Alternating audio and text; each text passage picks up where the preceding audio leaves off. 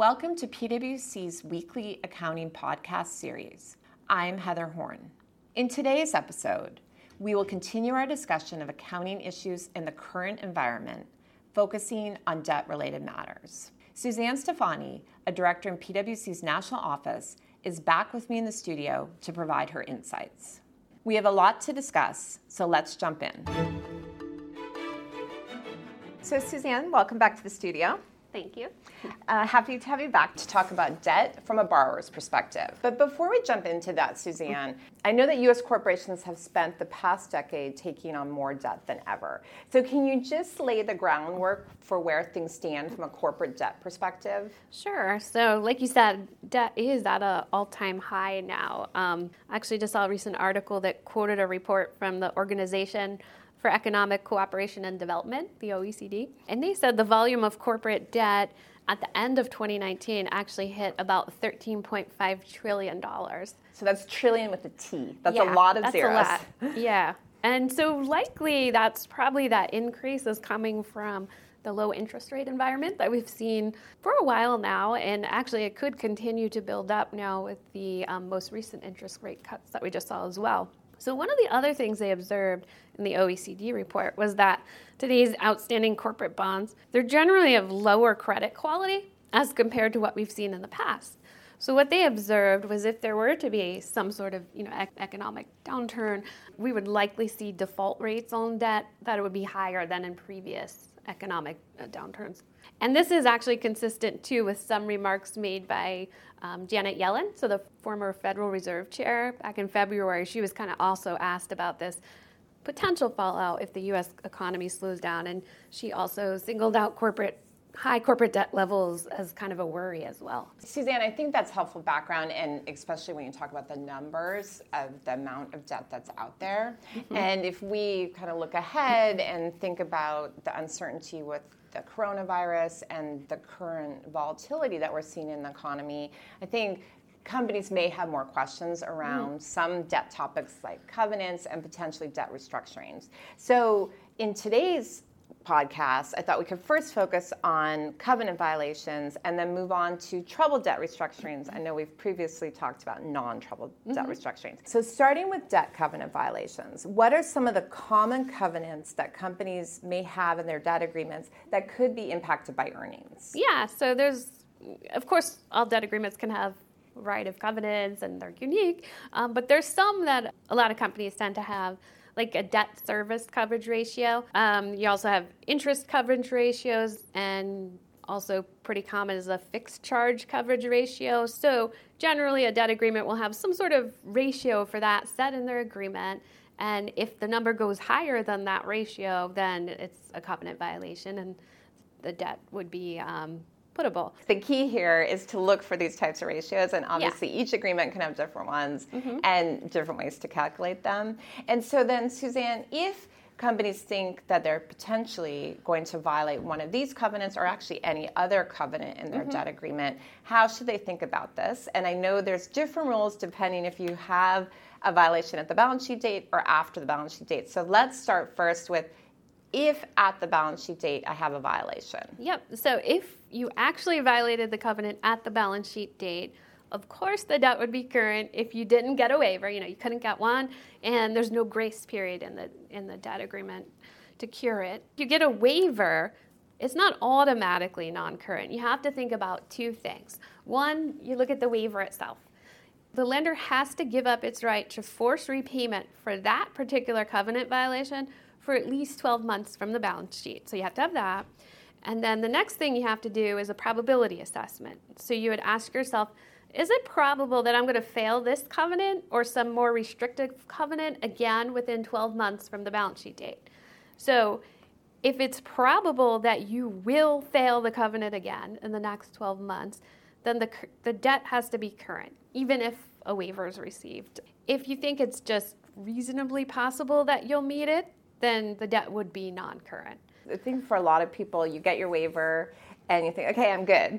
I'm done. Right. But obviously that's not the case. And one of the things I think is interesting there is even if that covenant is waived for the next 12 months, you may have an issue if you expect to trip that covenant in the future. Can you explain that a little more? Yeah, sure. So maybe it'd be helpful if I give an example. So say you calculated your debt service coverage ratio at 331 and it was too high. So there was a covenant violation at 331. So you'd have to look out the next 4 quarters to see if you're going to violate that debt service coverage ratio again. And if you do think, let's say you think you're going to violate it again at 630, then the debt has to be current, even if the lender, you know, waived its right for 12 months for that 331 violation. Like, it still has the right to come back. Even though you have that waiver, just to be clear, that waiver was just for the 331 violation. So if the covenant is failed again at 630, the lender has the right to come back and ask for repayment at that time. So basically, they have to waive that covenant for the next 12 months in order, if you think it's probable. Take it away. They have to take it away. Yeah. Okay. So let's go on then to our other case, which is that I actually met my covenant at March 31, but looking ahead, I think I may not meet it for the next quarter. Okay, yeah. So say, you know, at the balance sheet date, 331, you meet the covenant, you meet the debt service coverage ratio, but before you issue the financials, you believe that you're going to fail that debt service coverage ratio at 630. You already know likely it's coming, maybe with your forecasts or whatever. So with that case, the debt would be non-current at the balance sheet date, but you should disclose the future non-compliance in your 331 financial statements. Okay, so making sure you keep your financial statement users informed. Right. So why don't we move to our next topic, which is subjective acceleration clauses, and it's something we've talked about on previous podcasts and webcasts, but I know a lot of debt agreements have these, and they can impact debt classification, and they can be a bit tricky because it's not always obvious what they are. So can you, before we talk about the accounting, can you just explain what it is and how you can look for it? Sure, yeah. It comes in a variety of forms, and so that's the problem, right? Like, it's not labeled or highlighted. Subjective acceleration clause. Look at me. So it comes in a variety of forms, and it's can be called a few different things. But one key point to remember is most debt agreements, they do have them, so really look out for them. One common way it comes across a lot is it'll be labeled something like an event of default is a material adverse change in the business. And the problem is material adverse change in the business, it's not usually something that's defined in the agreement. So it's kind of open. It's subjective. So, for example, let's say, you know, we have a company, they have a debt agreement with a subjective clause like that says a material adverse change is an event of default. And say they lose one of their major customers as of the balance sheet date. The company might not think that's a material adverse change because maybe they have other plans going on or whatnot. But the bank, when they find out about it, they might think that is a material adverse change and call it an event of default and have the right to require the company to repay the debt. So you can see how it's kind of subjective, like two parties could have a different view of what it is. It's not really black and white, like the debt service coverage ratio I was talking about earlier, where the debt agreement kind of says, like, you know, calculate it like this. It's just more, it's more judgmental, so it's harder to get a handle on. Hence the name, subjective acceleration clause. So if you have one of these clauses, how should you think about it at the balance sheet date? Yeah, so at each balance sheet date, you have to make a probability assessment to determine if you think it's probable that the lender is going to force you to repay that debt based on some subjective clause. So if you think it's probable of happening, then the debt should be classified as current as of the balance sheet date.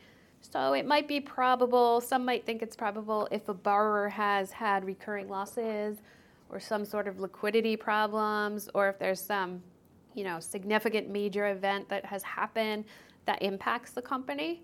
Now, if you think it's just reasonably possible that the lender could exercise its rights under the SAC, then just disclosure of the existence of the SAC is generally enough, and the debt doesn't have to be current. And then, of course, if it's, you know, if you think it's remote, it's not going to happen, then, you know, nothing is required. So it really depends on your assessment of probability as you prepare your financials. Right. So I think the key here is this is something, make sure you understand them. If you if they are in your debt agreements, and then monitor them. Mm-hmm. Okay, so then let's move on to our next topic, which would be debt restructurings. And obviously they can happen for a variety of reasons.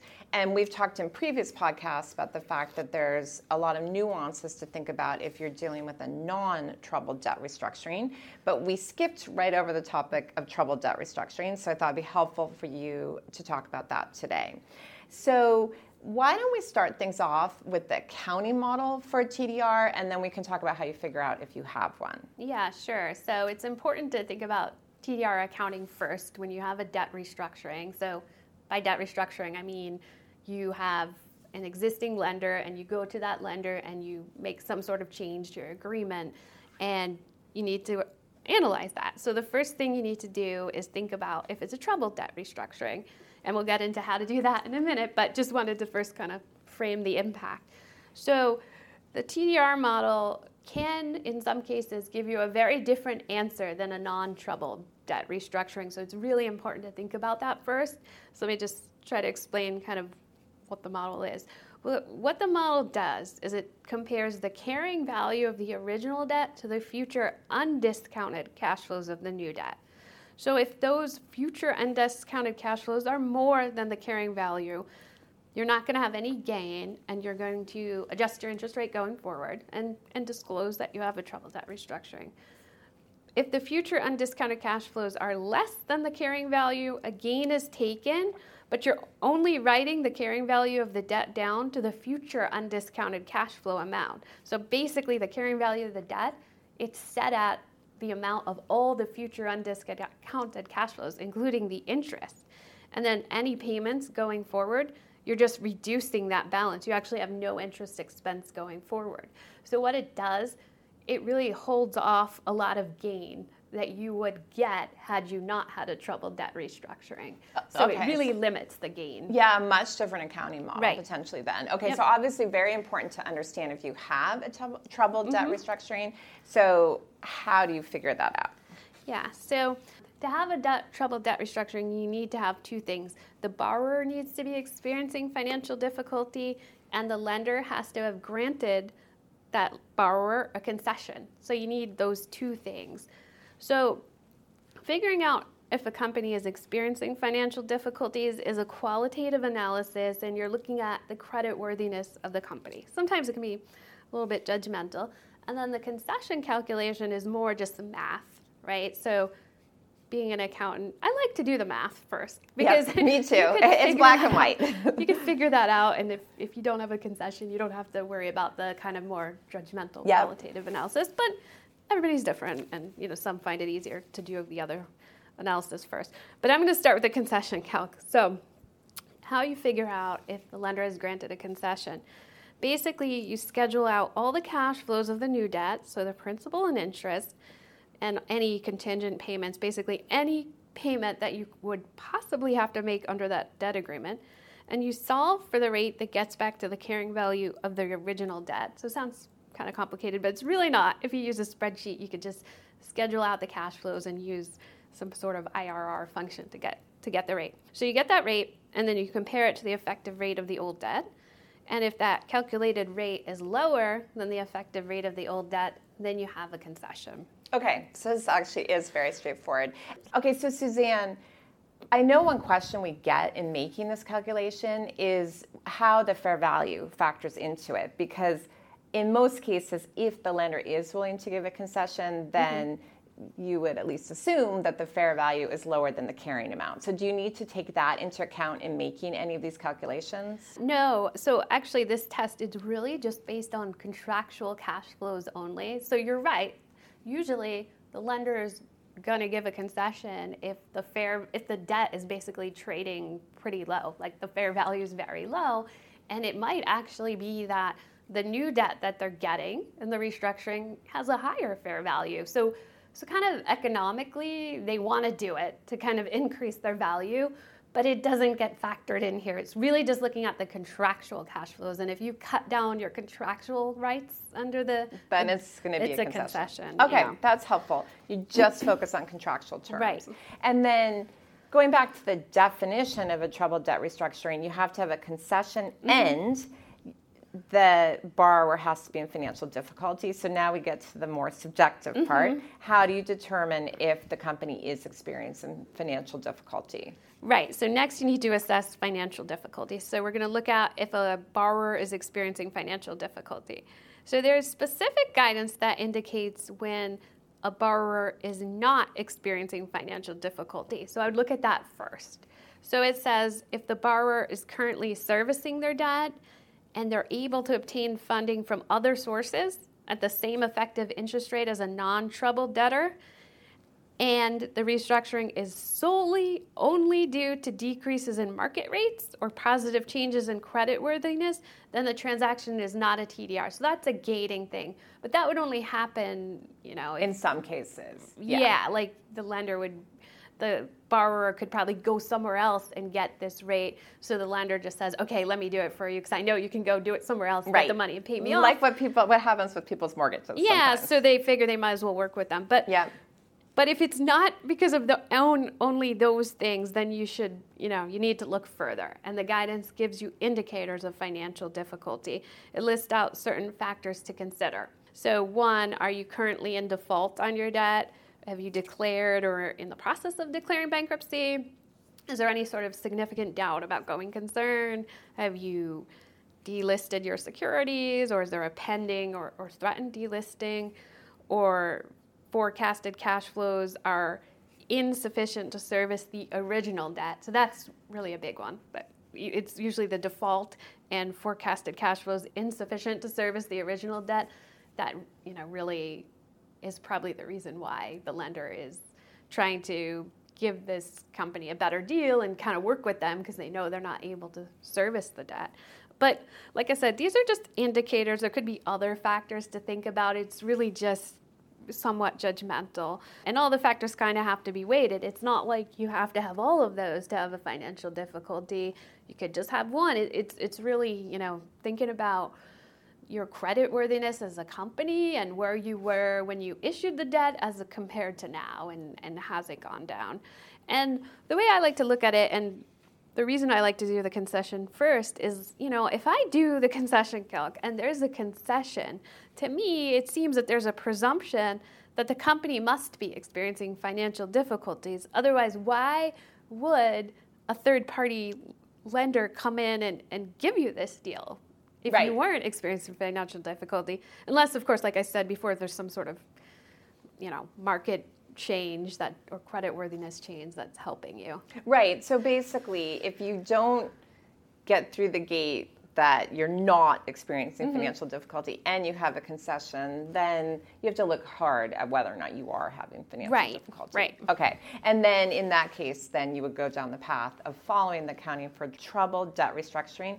Otherwise, you should listen to our other podcast to hear about other restructurings and modifications. Yep. Okay, so then, Suzanne, let's move on to another topic where I know we get a lot of questions, which is on related party debt restructurings.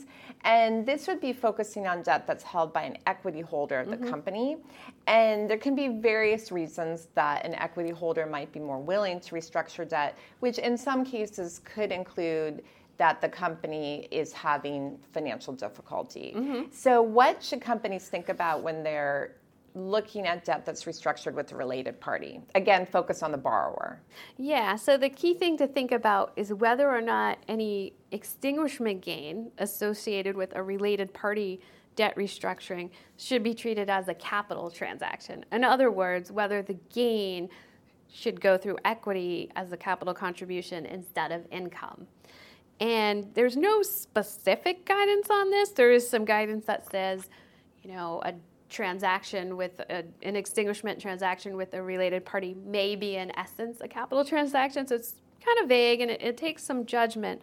But generally, if all of the debt holders have equity interests in the company, any gain, it's usually considered a capital transaction. And that's because it's really hard to figure out when someone's a debt holder and an equity holder, and they give the company a good deal, like they let the debt be extinguished at a gain, you have to ask yourself, why are they doing that? I mean, Right, they're isn't that in essence a contribution? Helping themselves with the equity contribution. Now, it gets a little more complicated when only some of the debt holders are also equity holders. So you have a mix, like you say, you have a syndicate of debt holders. Some are just regular, let's say, banks or something, and some are equity holders. So you really have to think about those. So to make that determination of, you know, whether the gain should go through income or through equity for those particular equity holders, you should think about the reason that the equity holder agreed to that restructuring. Were they trying to protect their equity investment, or were they really just going along with everybody else, with all the other lenders? And really key is, you know, whether other debt holders that don't own equity, did they get the same deal? You know, because if they get the same deal, it seems like, you know, maybe there really wasn't some sort of special treatment because of the equity interest. And you can even just think about how large of a percentage of the company does that equity holder own. The more they own, the more question there is. Yeah, the more incentivized they are to give the company a better deal, which may indicate capital transaction.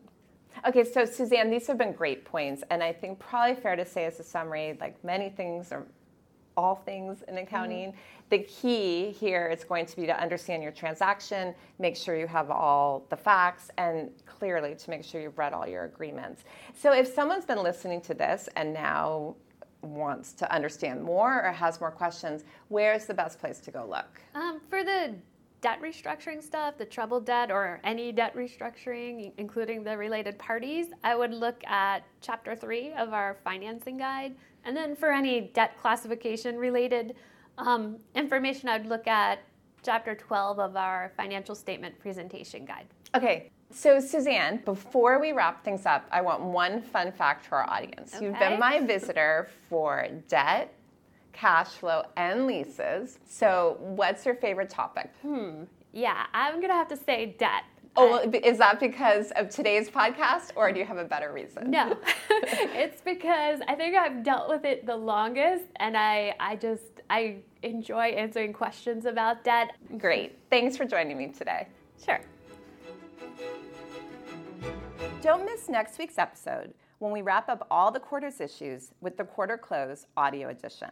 In addition, for more quarterly accounting information, I'm hosting our quarterly accounting webcast tomorrow. Please join our live webcast on March 18th, March 24th, or April 2nd, or look for the replay available on CFODirect.com. To make sure you never miss a podcast episode, subscribe to this series wherever you listen to your podcast. And I'd love to hear from you, so write to me at heather.horn@pwc.com, or to stay up to date on the latest content, let's connect on LinkedIn. For PwC, I'm Heather Horn. Thanks for tuning in. This podcast is brought to you by PwC, all rights reserved. PwC refers to the U.S. member firm or one of its subsidiaries or affiliates, and may sometimes refer to the PwC network. Each member firm is a separate legal entity. Please see www.pwc.com/structure for further details. This podcast is for general information purposes only and should not be used as a substitute for consultation with professional advisors.